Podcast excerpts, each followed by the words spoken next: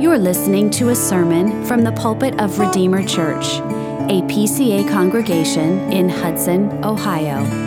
For more information, visit us at redeemerohio.org.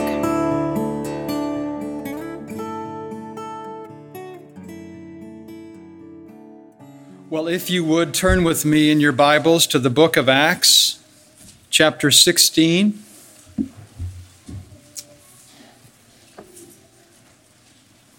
And this morning we're looking at verses 25 through 34.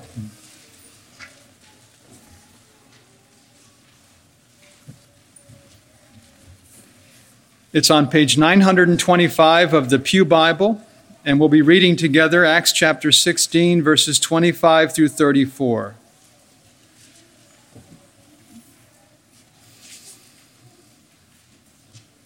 Hear the word of God. About midnight, Paul and Silas were praying and singing hymns to God, and the prisoners were listening to them. And suddenly there was a great earthquake, so that the foundations of the prison were shaken. And immediately all the doors were opened and everyone's bonds were unfastened. When the jailer woke and saw that the prison doors were open, he drew his sword and was about to kill himself, supposing that the prisoners had escaped. But Paul cried with a loud voice, Do not harm yourself, for we are all here. And the jailer called for lights and rushed in, and trembling with fear, he fell down before Paul and Silas. Then he brought them out and said, Sirs, what must I do to be saved? And they said, Believe in the Lord Jesus, and you will be saved, you and your household. And they spoke the word of the Lord to him and to all who were in his house. And he took them the same hour of the night and washed their wounds, and he was baptized at once, he and all his family. Then he brought them up into his house and set food before them. And he rejoiced along with his entire household that he had believed in God. Well, as you may remember, Luke wrote this second volume to instruct his good friend Theophilus. It is an account of all that Jesus continues to do and to teach through the church. And he promised that she would be his witness in Jerusalem and Judea and Samaria and even to the ends of the earth. And through 16 chapters, we have seen how the Lord made good on that promise. The spread of the gospel started in Jerusalem with the conversion of 3,000 souls in one day. And we're told that the Lord added to their number day by day those who were being saved. It then extended into the regions of Judea and Samaria as the disciples fled persecution. You may remember how Philip proclaimed Christ in the city of Samaria, and there was much joy in that city. He also explained the true meaning of Isaiah 53 to an Ethiopian eunuch. And the man was converted on the spot, and he was baptized and went on his way rejoicing, according to chapter 8. Since chapter 13, we have been tracing the life and work of Paul and his companions. He led the advance into the nations of the world with the good news of Jesus. And this shows, I think, how God is faithfully spreading the gospel to the ends of the earth. In the process, we have seen how the gospel powerfully transforms its converts.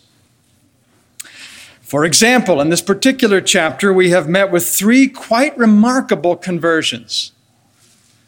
The first was Lydia, whose heart was opened by the power of God's Spirit. The second was a slave girl who was delivered from the grip of an evil spirit. And the third is the Philippian jailer who, with his household, joined the church. And in each case, the transforming power of the gospel takes center stage. And that was the only thing in common among these three people. They were very different, diverse backgrounds and positions in society and circumstances of life. And I think it proves that the manner in which God converts sinners is not uniform. Conversion is a very personal experience, it's unique to the individual. The circumstances surrounding conversions can be vastly different. Lydia's conversion was sweet and gentle as she listened to Paul speak. That of the slave girl was more dramatic as she was instantly delivered from the devil. And the jailer's, I think, is perhaps the most striking of all, which we'll see in a moment. But what this shows is that the Spirit of God works with and when and how He pleases. Jesus said, The wind blows where it wishes, and you hear its sound, but you do not know where it comes from or where it goes. So it is with everyone who is born of the Spirit.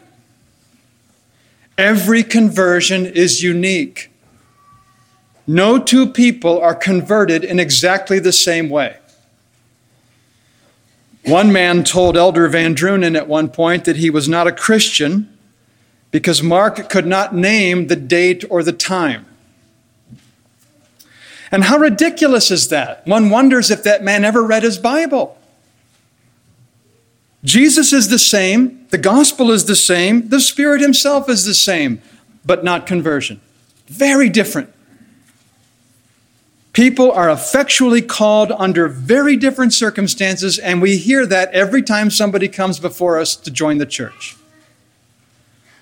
You may be converted like the jailer all at once in a very spectacular fashion, or you might be wooed gradually by the Spirit through the slow, steady process of life. Godly parents, a faithful church. There are all sorts of variations in between, and what matters is the gift of life. So Paul and Silas are in prison after exorcising an evil spirit from the slave girl. You remember how her handlers had brought charges against them because of the loss of their income. And they're placed in the deepest dungeon and secured in the stocks after being beaten with rods and lacerated with many blows. And it was the middle of the night, and the two were praying and singing hymns to God. to my mind, can there be a better example of faith and hope than that? Experience joy in the deepest dungeon. They didn't know what the authorities would say to them, they didn't know what they would do to them. But it didn't matter. The Lord was their light and their salvation. Whom should they fear? And here they were praising God with joyful lips and thankful hearts. And to my mind, that is the nature of saving faith, because even in the deepest affliction, there is joy. When things are bad on the outside, the heart is at peace on the inside. That's what they're proving. You remember Peter when he was chained up awaiting execution? The man was asleep. Paul says in Philippians 4 the peace of God, which surpasses all understanding, will guard your hearts and your minds in Christ Jesus. It's surpassing understand. Who understands it? And it says Paul and Silas were praying and singing hymns to God, and the prisoners were listening to them. And here they were in this dungeon that was dark and cold and uncomfortable, and yet these men were singing.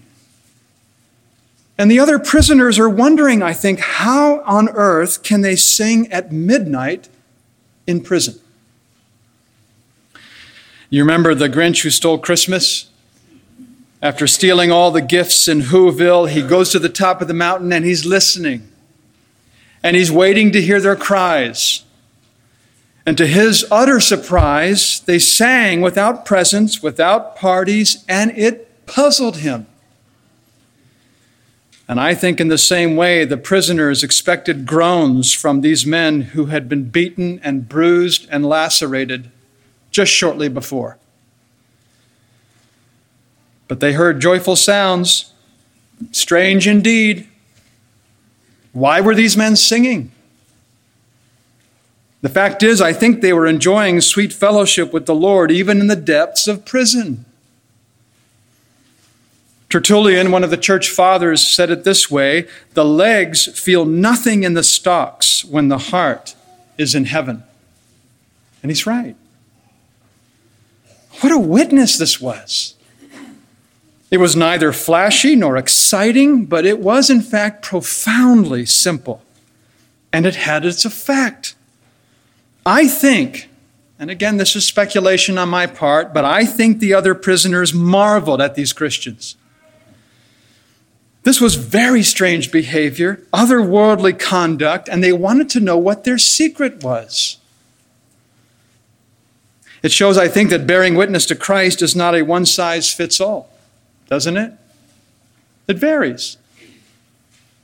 Some people hand out tracts on the street corner, other people quietly serve their neighbors. And a person's life will often draw the attention and open the door for us to speak about Jesus. And nowhere is this more apparent than in the patient suffering of the saints. How you suffer, how I suffer, how we die is perhaps one of the greatest witnesses on earth. All of a sudden, there was this great earthquake that shook the prison and of course, tremors and other kinds of seismic activity were common in Philippi. But this was not an average quake. This thing was huge, extremely violent, so powerful that it was able to shake the very foundations of the prison. And as a result, the prison doors flung open, the chains were wrenched from the walls, and Luke tells us that everyone's bonds were unfastened. Incredible. It's incredible. We read this morning that the angel of the Lord encamps around those who fear him and delivers them. The Lord Jesus, as the angel of the Lord, surrounds and delivers his people. And it may take place providentially, as in the case of Paul and Silas, but it will happen eternally, since no one will be able to snatch us from his grip. Isn't this very encouraging when Jesus said this, and I quote him? This is the Lord speaking. I give them eternal life, and they will never perish, and no one will snatch them out of my hand. So you may endure trials and afflictions and sorrows, but deliverance is inevitable. Well, of course, naturally, the great earthquake awoke the Philippian jailer. And when he discovered the prison doors were opened, he assumed that everybody had escaped. And to his mind, there's only one option he drew his sword to kill himself. Because in Roman society, the jailers and the guards were personally responsible for their prisoners. And if they failed in their duty and inmates escaped, then the jailers themselves would receive what the prisoners would have received. That's why the soldiers on duty when Peter escaped were all summarily put to death. That's what Peter would have suffered, so the guards were executed. And in this jailer's case, he thought the prisoners had escaped and he knew the consequences. And so he decided in his mind that it would be better to die by his own hand than to face the cruel Roman justice. And so he stood up and he drew his sword and he was ready to run himself through. And that's when Paul intervened because he was concerned for the Roman jailer. He cried out with a loud voice, Don't harm yourself because we're all here. And apparently, at that time, the jailer couldn't see anything as he looked into the darkness of the dungeon, but Paul and his fellow prisoners could see his silhouetted figure in the doorway. And to the jailer's shock and disbelief, all of his prisoners were still accounted for. They hadn't seized their moment of opportunity. They had stayed in the prison. And I have no doubt, again, speculation, but I have no doubt that Paul's influence was what restrained the other prisoners. Wouldn't it be great to have been a fly on the wall just to hear and see those events?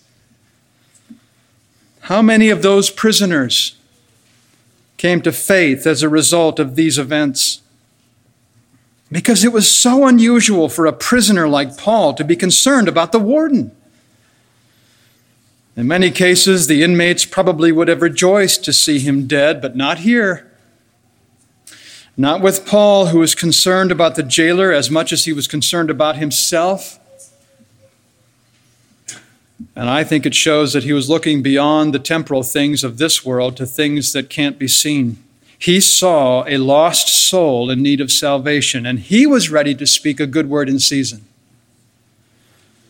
And so the jailer calls for torches and rushes in, trembling with fear, and he falls down before them as an expression of awe mixed with gratitude, visibly shaken. And I think the Spirit used Paul's witness and the earthquake to awaken the jailer's fears. This ordinary man suddenly felt the terrors of a guilty conscience. God was driving him out of himself and drawing him unto Christ. And it's common for interest in spiritual things to be awakened in a time of trouble. You've heard of foxhole conversions. It's true. In his mercy, the Spirit convicts the sinner of guilt and shows him his need or her need. And if you've never experienced the conviction of sin, you need to examine your heart because something's wrong. Because you see, unless we realize that we need a Savior, we're never going to apply ourselves to Christ. This is what Jesus meant when he said, Those who are well have no need of a physician, but those who are sick. I came not to call the righteous, but sinners. If we were righteous, we'd have no need of Christ. We would have no need of conviction or repentance or faith. But the truth is, every one of us is by nature guilty of original and actual sin. And so, the Spirit convicts us of our guilt in order to drive us to Christ. And the fact is that Paul saved the jailer's life by staying in prison and keeping all the rest in it too. And with a reverent and thankful heart, the jailer fell at the feet of these missionaries and asked a most vital question Sirs, what must I do to be saved? And with characteristic brevity, Luke takes us to the very heart of the matter. All the events have led up to this crucial question, the most important question of all.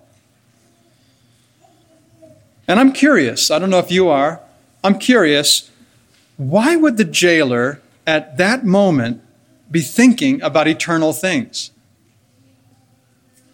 How did he know what to ask for? Why was he seeking salvation? He's a Roman jailer. There must be more to the story than the space of Luke's parchments allowed. And the only conclusion I can come to is that the jailer must have heard the gospel before perhaps from Paul and Silas, or maybe even from the converted slave girl, but somehow the good news of Christ had reached his ears and he knew. And God used the earthquake to arouse his fears and to provoke his interest. You know, it was Shakespeare's Hamlet who said, To be or not to be, that is the question. Hamlet's wrong. What must I do to be saved? That is the question. And through the centuries, this inquiry has been the prerequisite for escaping the wrath to come. And the question itself assumes a lot guilt, punishment, hell. It assumes that God is able and willing to inflict the penalty on anybody who doesn't believe. And so this question is a must for anyone hoping for deliverance from the final judgment. What must I do to be saved? And there are many who have never asked this question. And perhaps they see no need of salvation. They don't recognize their own depravity and they haven't even grasped the urgency of the situation. Every Sunday, when I'm here, I stand there and say, Man does not know his time. Oftentimes people think somehow everything's going to work out. Don't know how. It's going to work out. And in so doing, they presume upon God's mercy because they have adopted a false hope. The Bible calls their trust a spider's web. In other words, it's no more reliable than a cobweb in the corner. They see no need for asking the question. That's tragic. And unless the Spirit prompts them, they'll never ask it. The Word of God tells us unreservedly that it's the most important question of all. And there's only one answer that can be given absolutely nothing. What must you do to be saved? Nothing. You can't do anything to be saved. Nothing in my hands I bring, only to thy cross I cling. We cannot do good deeds. We can't perform religious duties. We can't even give to charity and make a difference eternally. Eternal life cannot be gained by anything we can do or anything that we would do. It is a free gift. And God is sovereign in choosing those to whom He gives it. So Paul could have said to the jailer, You can do nothing. And if you try to do something, you'll perish. But of course, that's not what Paul said. Graciously and tenderly, he said to him, Believe in the Lord Jesus, and you will be saved, you and your household. In other words, you don't have to do anything, just believe, because it's all been done for you. Jesus paid it all. All to him I owe. Sin had left a crimson stain, he's washed it white as snow. Isn't that glorious? Salvation is a free gift, and you can't do anything, and neither can I. Paul was basically saying, by the authority vested in me by the Lord Jesus Christ, I offer this to you free of charge. And it's a response that was simple and forthright. And this is what they told the Philippian jailer, and this is what he embraced by faith. Now, had he asked the great philosophers of his day, they could not have given him an answer. Had he posed that question to the most learned Jewish scholars, they could not have given him an answer. Had he queried the brightest intellectuals among all the elite in Athens, they could not have answered him. They were utterly incapable. It's a spiritual question that demands a spiritual answer. Sirs, what must I do to be saved? Believe in the Lord Jesus, and you will be saved, you and your household. And the only reason the Philippian jailer believed was because the Spirit of God enabled him to do so. Unbelievers, and many or most or all of us were at one point unbelievers, are unable and unwilling to accept and understand spiritual things. The jailer was enabled to surrender his autonomy and place his trust squarely upon Christ, and it was a personal commitment. You see, saving faith is not merely a matter of assenting to the truth of the gospel. We've heard this before, but let me remind you. To assent it means to affirm the truth of what's being said. I can say to you, the earth is round. And if you assent to that, you agree, you concur. You engage your understanding, but you leave your will and your affection totally untouched. There's no personal involvement in that. The earth is round. Okay. No trust, no commitment, no faith. You merely agree with the statement, which is what the devils do. Satan assents to the truth of the gospel. He has to. And it makes him tremble. The sincere Christian is a person like the jailer who assents and trusts in Christ. There is both the inward conviction and the outward confession of Christ's lordship. So Paul tells us with the heart one believes and is justified, and with the mouth he confesses and is saved. mind, will, affections are all engaged in the commitment to Christ. Do you have all of those engaged? Believer not only assents to the truth of Jesus, he receives him and rests upon him. That's saving faith. I don't want you leaving this place being confused on that point. Some have claimed to describe it like this He treasures Christ in his heart. And this is what he enabled the Philippian jailer to do. And this seems to be true of his entire household. It says they spoke the word of the Lord to him and to all who were in his house. So the whole family hears the terms of salvation. Everybody is addressed. And he and his whole family are baptized, and it seems as if they all believed. At least everybody who was of years and ability to examine themselves. If there were infants in the house, and it doesn't tell us if there were or not, they were baptized along with the rest. So God is faithful in his promise, extending his grace to his people. So, what are we going to draw from this? Two points, and I'm almost done. First, I think it's important for us to consider what it was that Paul did not say. The jailer's heart is prepared, God seizes his attention, the Spirit brings conviction, he begins, as it were, to storm the gates of heaven in search of God's kingdom because we're told in Luke 16 the good news of the kingdom of God is preached and everyone forces his way into it. Isn't that an interesting way to put it? Everyone forces his way into it. That's what happens to a man under conviction. He'll stop at nothing The man was convicted. He's seeking. He is storming the gates of heaven, and Paul leads him to Christ with the classic words believe in the Lord Jesus. And as far as we can tell, at that moment, he said nothing more than that. There's no discussion here of predestination or election or God's sovereign decree. He didn't mention civil or social or educational issues, no political concerns. There was no case made for Presbyterianism or millennialism or confessionalism. He said nothing about the subtleties of historical, canonical, or textual criticism. Thank God for that.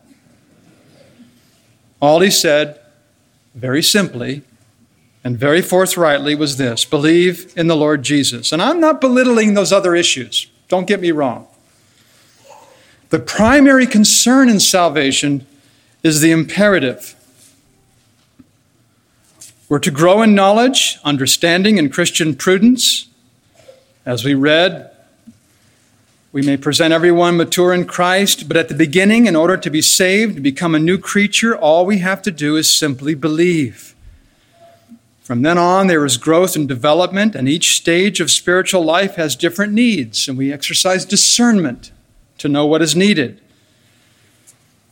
But it's a mark of wisdom to be able to discern at the beginning that all that's necessary is belief in Christ. But then, secondly and finally, it's important for us to consider what it was that he said.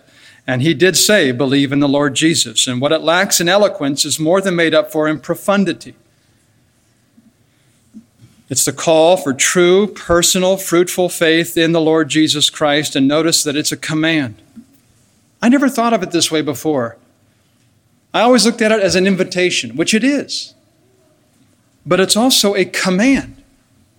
Believe in the Lord Jesus.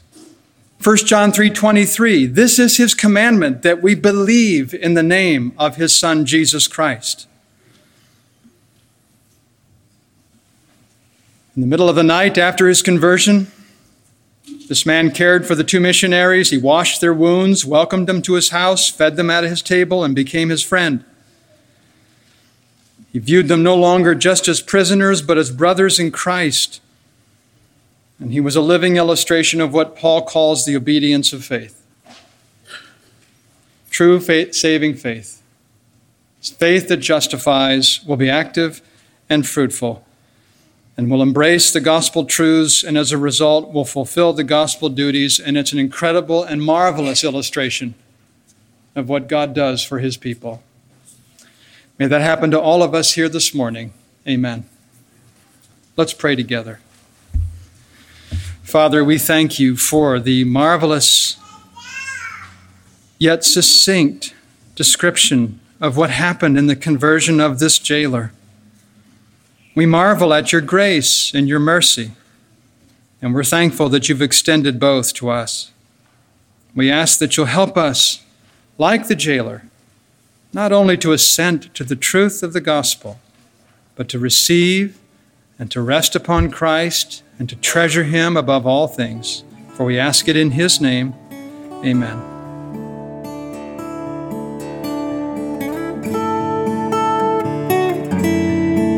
Thank you for listening. For more information or to connect with us, visit us at RedeemerOhio.org.